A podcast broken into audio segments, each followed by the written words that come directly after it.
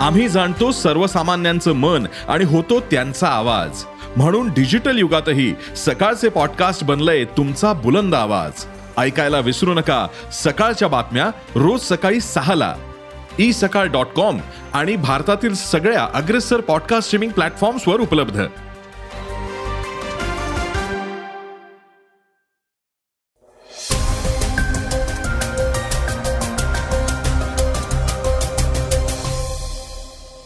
नमस्कार मी गौरी कुबेर. आता आपण ऐकणार आहोत आजचं सकाळचं पॉडकास्ट ऑस्ट्रेलियात शिक्षण घेऊ इच्छिणाऱ्या विद्यार्थ्यांच्या अडचणीत आता आणखीन भर पडणार आहे. ऑस्ट्रेलियातल्या दोन विद्यापीठांनी भारतातील पाच राज्यातील विद्यार्थ्यांच्या प्रवेशावर बंदी घातली आहे त्याविषयी आपण आजच्या पॉडकास्टमधून जाणून घेणार आहोत.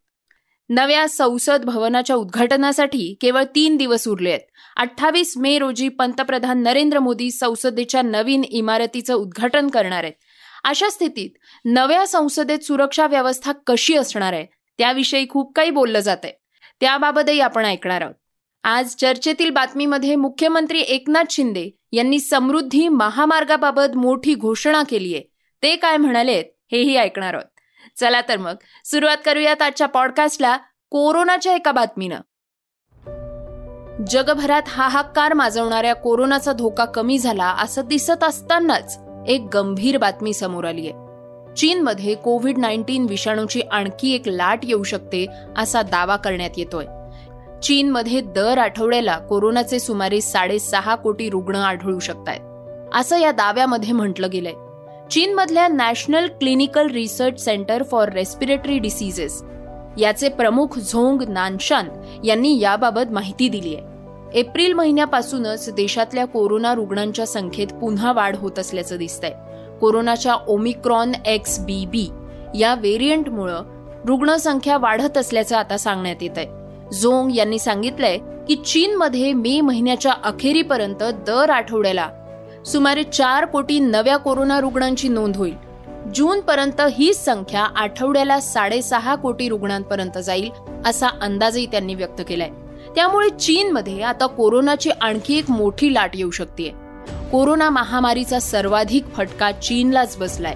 गेल्या वर्षी संपूर्ण चीनला कोरोनानं बेजार केलं होतं. त्यावेळी चीनमध्ये दिवसाला सुमारे साडेतीन कोटी नवीन कोरोना रुग्णांची नोंद होत होती. यातनं काही काळ कोरोनाची लाट ओसरली. मात्र आता पुन्हा एकदा चीनमध्ये कोरोनाचा कहर दिसू शकतोय अशी शक्यता वर्तवण्यात येते चीनमधल्या माध्यमांनी दिलेल्या माहितीनुसार एक्स बी बी हा ओमिक्रॉनच्या B A point two point seven five आणि बी जे डॉट टू या सब व्हेरियंटचं हायब्रिड रूप आहे. यामुळे चीनमध्ये नवीन कोरोना लसीची चाचणी सुरू आहे जी एक्स बी बी व्हेरियंटवर देखील प्रभावी असेल. या लसीच्या पहिल्या दोन चाचण्या यशस्वी झालेल्या आहेत. आणखी दोन चाचण्यांनंतर या लसीला मंजुरीही मिळू शकणार आहे.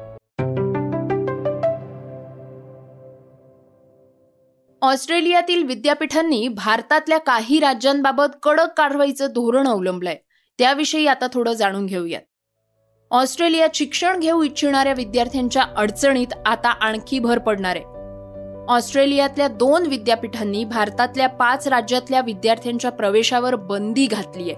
भारतातल्या उत्तर प्रदेश पंजाब उत्तराखंड हरियाणा या व्यतिरिक्त जम्मू आणि काश्मीर या राज्यांमधल्या विद्यार्थ्यांवर बंदी घालण्यात आली आहे. व्हिसा फसवणुकीची वाढती प्रकरणं पाहता या दोन विद्यापीठांनी ही बंदी घातली आहे. त्यांची नाव आहेत व्हिक्टोरिया इथलं फेडरेशन विद्यापीठ आणि वेस्टर्न सिडनी विद्यापीठ. जे न्यू साऊथ वेल्समध्ये आहेत. ऑस्ट्रेलियाच्या गृह विभागाच्या अहवालात विजा घोटाळ्याबद्दल मोठा खुलासा समोर आलाय. या अहवालानुसार भारतातून येणाऱ्या प्रत्येक चार विद्यार्थी विजा अर्जांपैकी एक व्हिसा अर्ज फसवणूक करणार आहे. वेस्टर्न सिडनी युनिव्हर्सिटी आणि फेडरेशन युनिव्हर्सिटीनं शिक्षण प्रतिनिधींना पंजाब हरियाणा गुजरात उत्तराखंड उत्तर प्रदेश जम्मू आणि काश्मीर या राज्यातल्या विद्यार्थ्यांच्या नावांचा विचार करू नये असे निर्देश दिले विशेष म्हणजे भारताचे पंतप्रधान नरेंद्र मोदी यांच्या तीन दिवसीय ऑस्ट्रेलिया दौऱ्यापूर्वी या दोन्ही विद्यापीठांनी बंदीची घोषणा केलेली होती. सिडनीमध्ये भारतीय प्रवाशांसाठी एका मोठ्या कार्यक्रमाचं आयोजन करण्यात आलं होतं. एकोणवीस मे रोजी जारी करण्यात आलेल्या पत्रात त्यांनी म्हटलंय की त्यांचं निरीक्षण आहे की गृह विभाग भारतीय प्रदेशातून येणारे विजा नाकारत असून ही वाढ चिंतनीय आहे. दुसरीकडे वेस्टर्न सिडनी युनिव्हर्सिटीनं आपल्या पत्रात एजंट असणाऱ्यांना सांगितलंय की दोन हजार बावीसमध्ये मोठ्या संख्येनं भारतीय विद्यार्थ्यांना प्रवेश मिळाला. मात्र त्यांनी अभ्यास अर्धवट सोडलाय. हे करणारे बहुतांश भारतीय विद्यार्थी हे पंजाब गुजरात आणि हरियाणातले होते. ही बाब लक्षात घेऊन विद्यापीठानं भारतातल्या या राज्यांमधून प्रवेश करणाऱ्या विद्यार्थ्यांवर तातडीनं बंदी घालण्याचा निर्णय घेतलाय. इतर अनेक ऑस्ट्रेलियन विद्यापीठांनीही काही राज्यातल्या भारतीय विद्यार्थ्यांच्या प्रवेशावर बंदी घातलेलीच आहे. एथेड कॉविन युनिव्हर्सिटी टॉरेन्स आणि सदर्न क्रॉस युनिव्हर्सिटी यांचा यामध्ये समावेश आहे. श्रोत्यांनो नवीन संसद भवनाच्या बाबतीत एक महत्वाची बातमी ऐकूयात. नवीन संसद भवनाच्या उद्घाटनासाठी तीनच दिवस उरलेत. अठ्ठावीस मे रोजी पंतप्रधान नरेंद्र मोदी हे संसदेच्या नवीन इमारतीचं उद्घाटन करणार आहेत. अशा स्थितीत नव्या संसदेत सुरक्षा व्यवस्था कशी असणार आहे? असा प्रश्न उपस्थित होतोय. तेरा डिसेंबर दोन हजार एक रोजी सध्याच्या संसदेवर दहशतवाद्यांनी मोठा हल्ला केला होता. या हल्ल्यात नऊ सुरक्षा जवान शहीद झाले होते. त्यामध्ये दिल्ली पोलिसांचाही समावेश होता. यानंतर संसदेच्या सुरक्षेबाबत अनेक मोठी पावलं उचलण्यात आली आहेत. जेणेकरून पुन्हा कुणीही असं कृत्य करू नये. नव्या संसदेतही कडी सुरक्षा असणार आहे. आताच्या संसदेपेक्षा ती कशी वेगळी असेल ते ऐकूयात एक नवीन संसद भवनात अशा अनेक सुरक्षा व्यवस्था असतील ज्या सध्या अस्तित्वात असलेल्या संसद भवनात नाहीयेत नवीन संसदेत थ्री सिक्स्टी डिग्री सीसीटीव्ही सुविधा असेल. त्याची खास बाब म्हणजे सीसीटीव्हीद्वारे कॅमेरे चेहरा ओळखण्यास मदत करतील. त्यामुळे कोणत्याही संशयित व्यक्तीला संसदेत प्रवेश करणं कठीण असणार आहे. दोन नव्या संसदेत घुसखोरांना रोखण्यासाठी चोख व्यवस्था करण्यात आलेली आहे. थर्मल इमेजिंग सिस्टम कोणत्याही घुसखोराचा शोध घेण्यासाठी उपयुक्त ठरणार आहे. याशिवाय कोणत्याही अनुचित घटनेला सामोरे जाण्यासाठी फायर अलार्म यंत्रणा देखील असणार आहे. आगीमुळे होणारं नुकसान टाळण्यासाठी अग्निशमन यंत्रणा देखील पुरवण्यात आलेली आहे. आणि तीन संसद भवनातले कर्मचारी आणि खासदार. यांच्या सुरक्षेसाठी अत्याधुनिक शस्त्र आणि उपकरणांनी सुसज्ज सुरक्षा दल असतील. संसद भवनात कोणत्याही संशयास्पद व्यक्तीला रोखण्यासाठी अनेक अडथळे निर्माण करण्यात आलेले आहेत. संसदेची सुरक्षा ही अत्याधुनिक तंत्रज्ञानाच्या मदतीनं भक्कम करण्यात आलेली आहे. श्रोत्यांनो आता वळूयात काही वेगवान घडामोडींकडे. योग गुरु रामदेव बाबा यांनी पुन्हा एकदा लोकसंख्या नियंत्रण कायद्यावर भाष्य केलंय. आता देशात लोकसंख्या नियंत्रणासाठी कायदा करायला हवा. देशाची सध्याची परिस्थिती पाहता लोकसंख्येचा प्रश्न अत्यंत गंभीर झालाय. त्यामुळे देशाच्या संसदेत लोकसंख्या नियंत्रणाबाबत कायदे करणं अत्यंत गरजेचं झालेलं आहे असं मत रामदेव बाबांनी व्यक्त केलंय. बाबा रामदेव म्हणाले की लोकसंख्या एकशे चाळीस कोटींच्या वर पोचली आहे आणि देश यापेक्षा जास्त भार उचलू शकणार नाहीये. रेल्वे विमानतळ कॉलेजेस विद्यापीठं तेवढ्याच लोकांना रोजगार देऊ शकलो तरी पुरेस. आहे लोकसंख्या नियंत्रण कायदा ही देशाच्या संसदेत झालाच पाहिजे.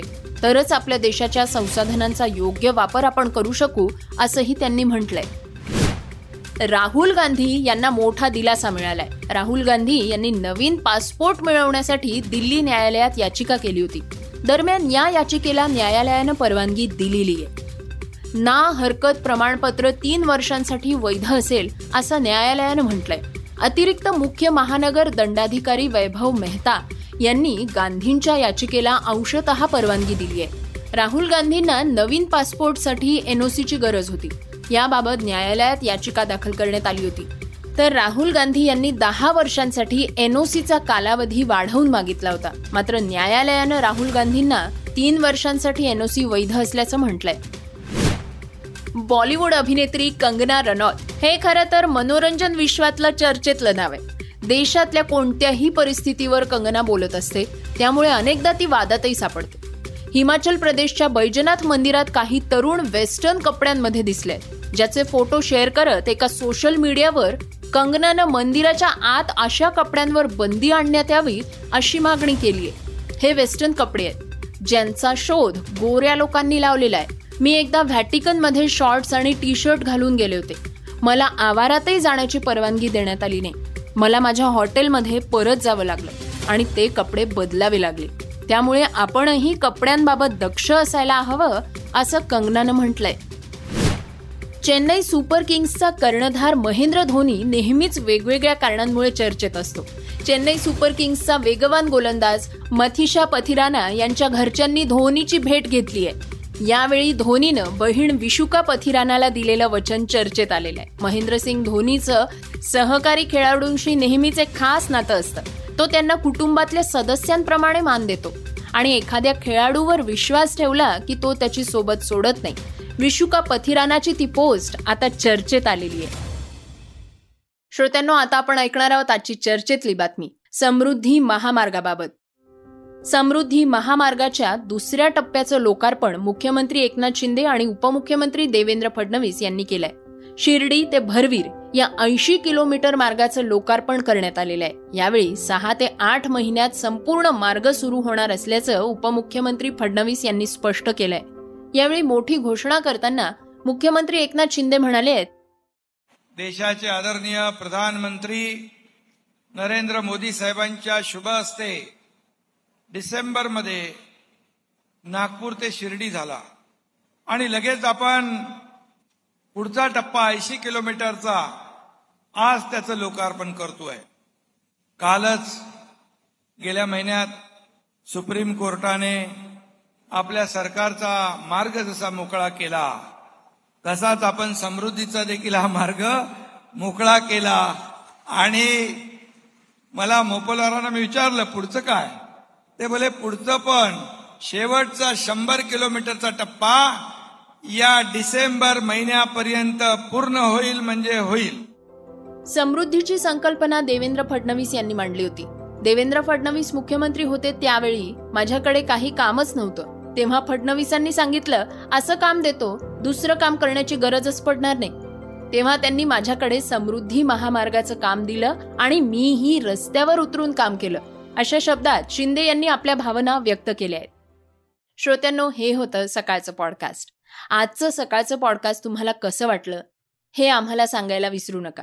यूट्यूबवर देखील आता तुम्ही हे सकाळचं पॉडकास्ट ऐकू शकता आणि त्या माध्यमातून तुमच्या प्रतिक्रिया तुमच्या सूचना आमच्यापर्यंत जरूर पोचवा. सगळ्यात महत्वाचं म्हणजे सकाळचं हे पॉडकास्ट तुमच्या मित्रांना आणि कुटुंबियांना नक्की शेअर करा. तर आपण आता उद्या पुन्हा भेटूयात. धन्यवाद. Research and script Yugandhar Tajane वाचा बघा आणि आता ऐका आणखी बातम्या. ई सकाळ डॉट कॉम वर. तुम्ही हा पॉडकास्ट ई सकाळच्या वेबसाईट आणि ऍप वर सुद्धा ऐकू शकता. विसरू नका या पॉडकास्टला आपल्या आवडीच्या पॉडकास्ट ऍप वर सबस्क्राईब किंवा फॉलो करायला.